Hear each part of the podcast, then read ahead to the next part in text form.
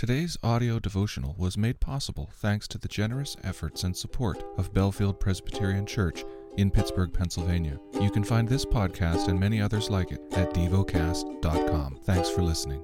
The lesson is from the book of Isaiah. Chapter 36 In the fourteenth year of King Hezekiah, Sennacherib, king of Assyria, came up against all the fortified cities of Judah and took them.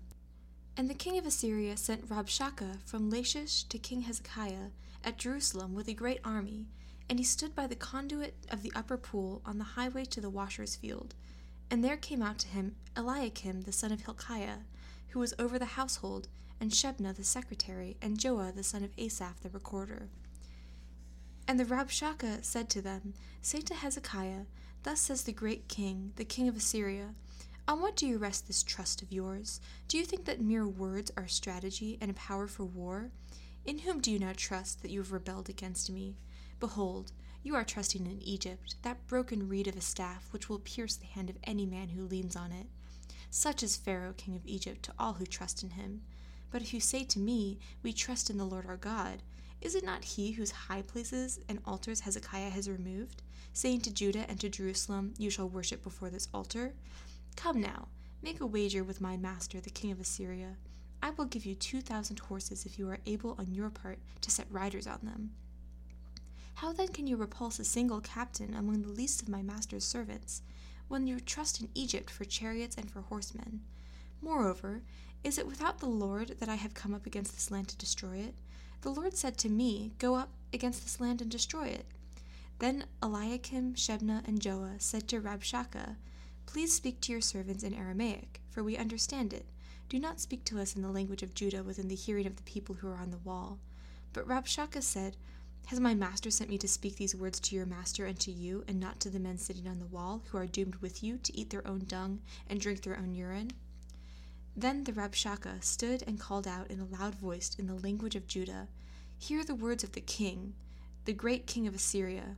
Thus says the king, Do not let Hezekiah deceive you, for he will not be able to deliver you. Do not let Hezekiah make you trust in the Lord, by saying, The Lord will surely deliver us. This city will not be given over into the hand of the king of Assyria. Do not listen to Hezekiah, for thus says the king of Assyria Make your peace with me, and come out to me. Then each one of you will eat of his own vine, and each one of his own fig tree, and each one of you will drink the water of his own cistern, until I come and take you away to a land like your own land, a land of grain and wine, a land of bread and vineyards. Beware lest Hezekiah mislead you by saying, The Lord will deliver us. Has any of the gods of the nations delivered his land out of the hand of the king of Assyria? Where are the gods of Hamath and Arpad? Where are the gods of Sepharvaim? Have they delivered Samaria out of my hand? Who among all the gods of the lands have delivered their lands out of my hand? That the Lord should deliver Jerusalem out of my hand. But they were silent and answered him not a word, for the king's command was, Do not answer him. Then Eliakim, the son of Hilkiah, who, who was over the household, and Shebna the secretary, and Joah the son of Asaph the recorder, came to Hezekiah with their clothes torn, and told him the words of Rabshakeh. Meditate and dwell on what you're paying attention to in God's Word.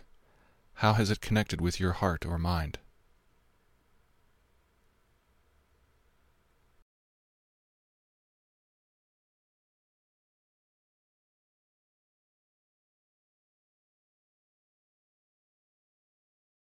Pray to God freely about what has moved you today. Turn your thoughts to Him and enjoy His presence we offer the following as prayer topic suggestions For orphans, for those without a family. Thank you for listening to DevoCast.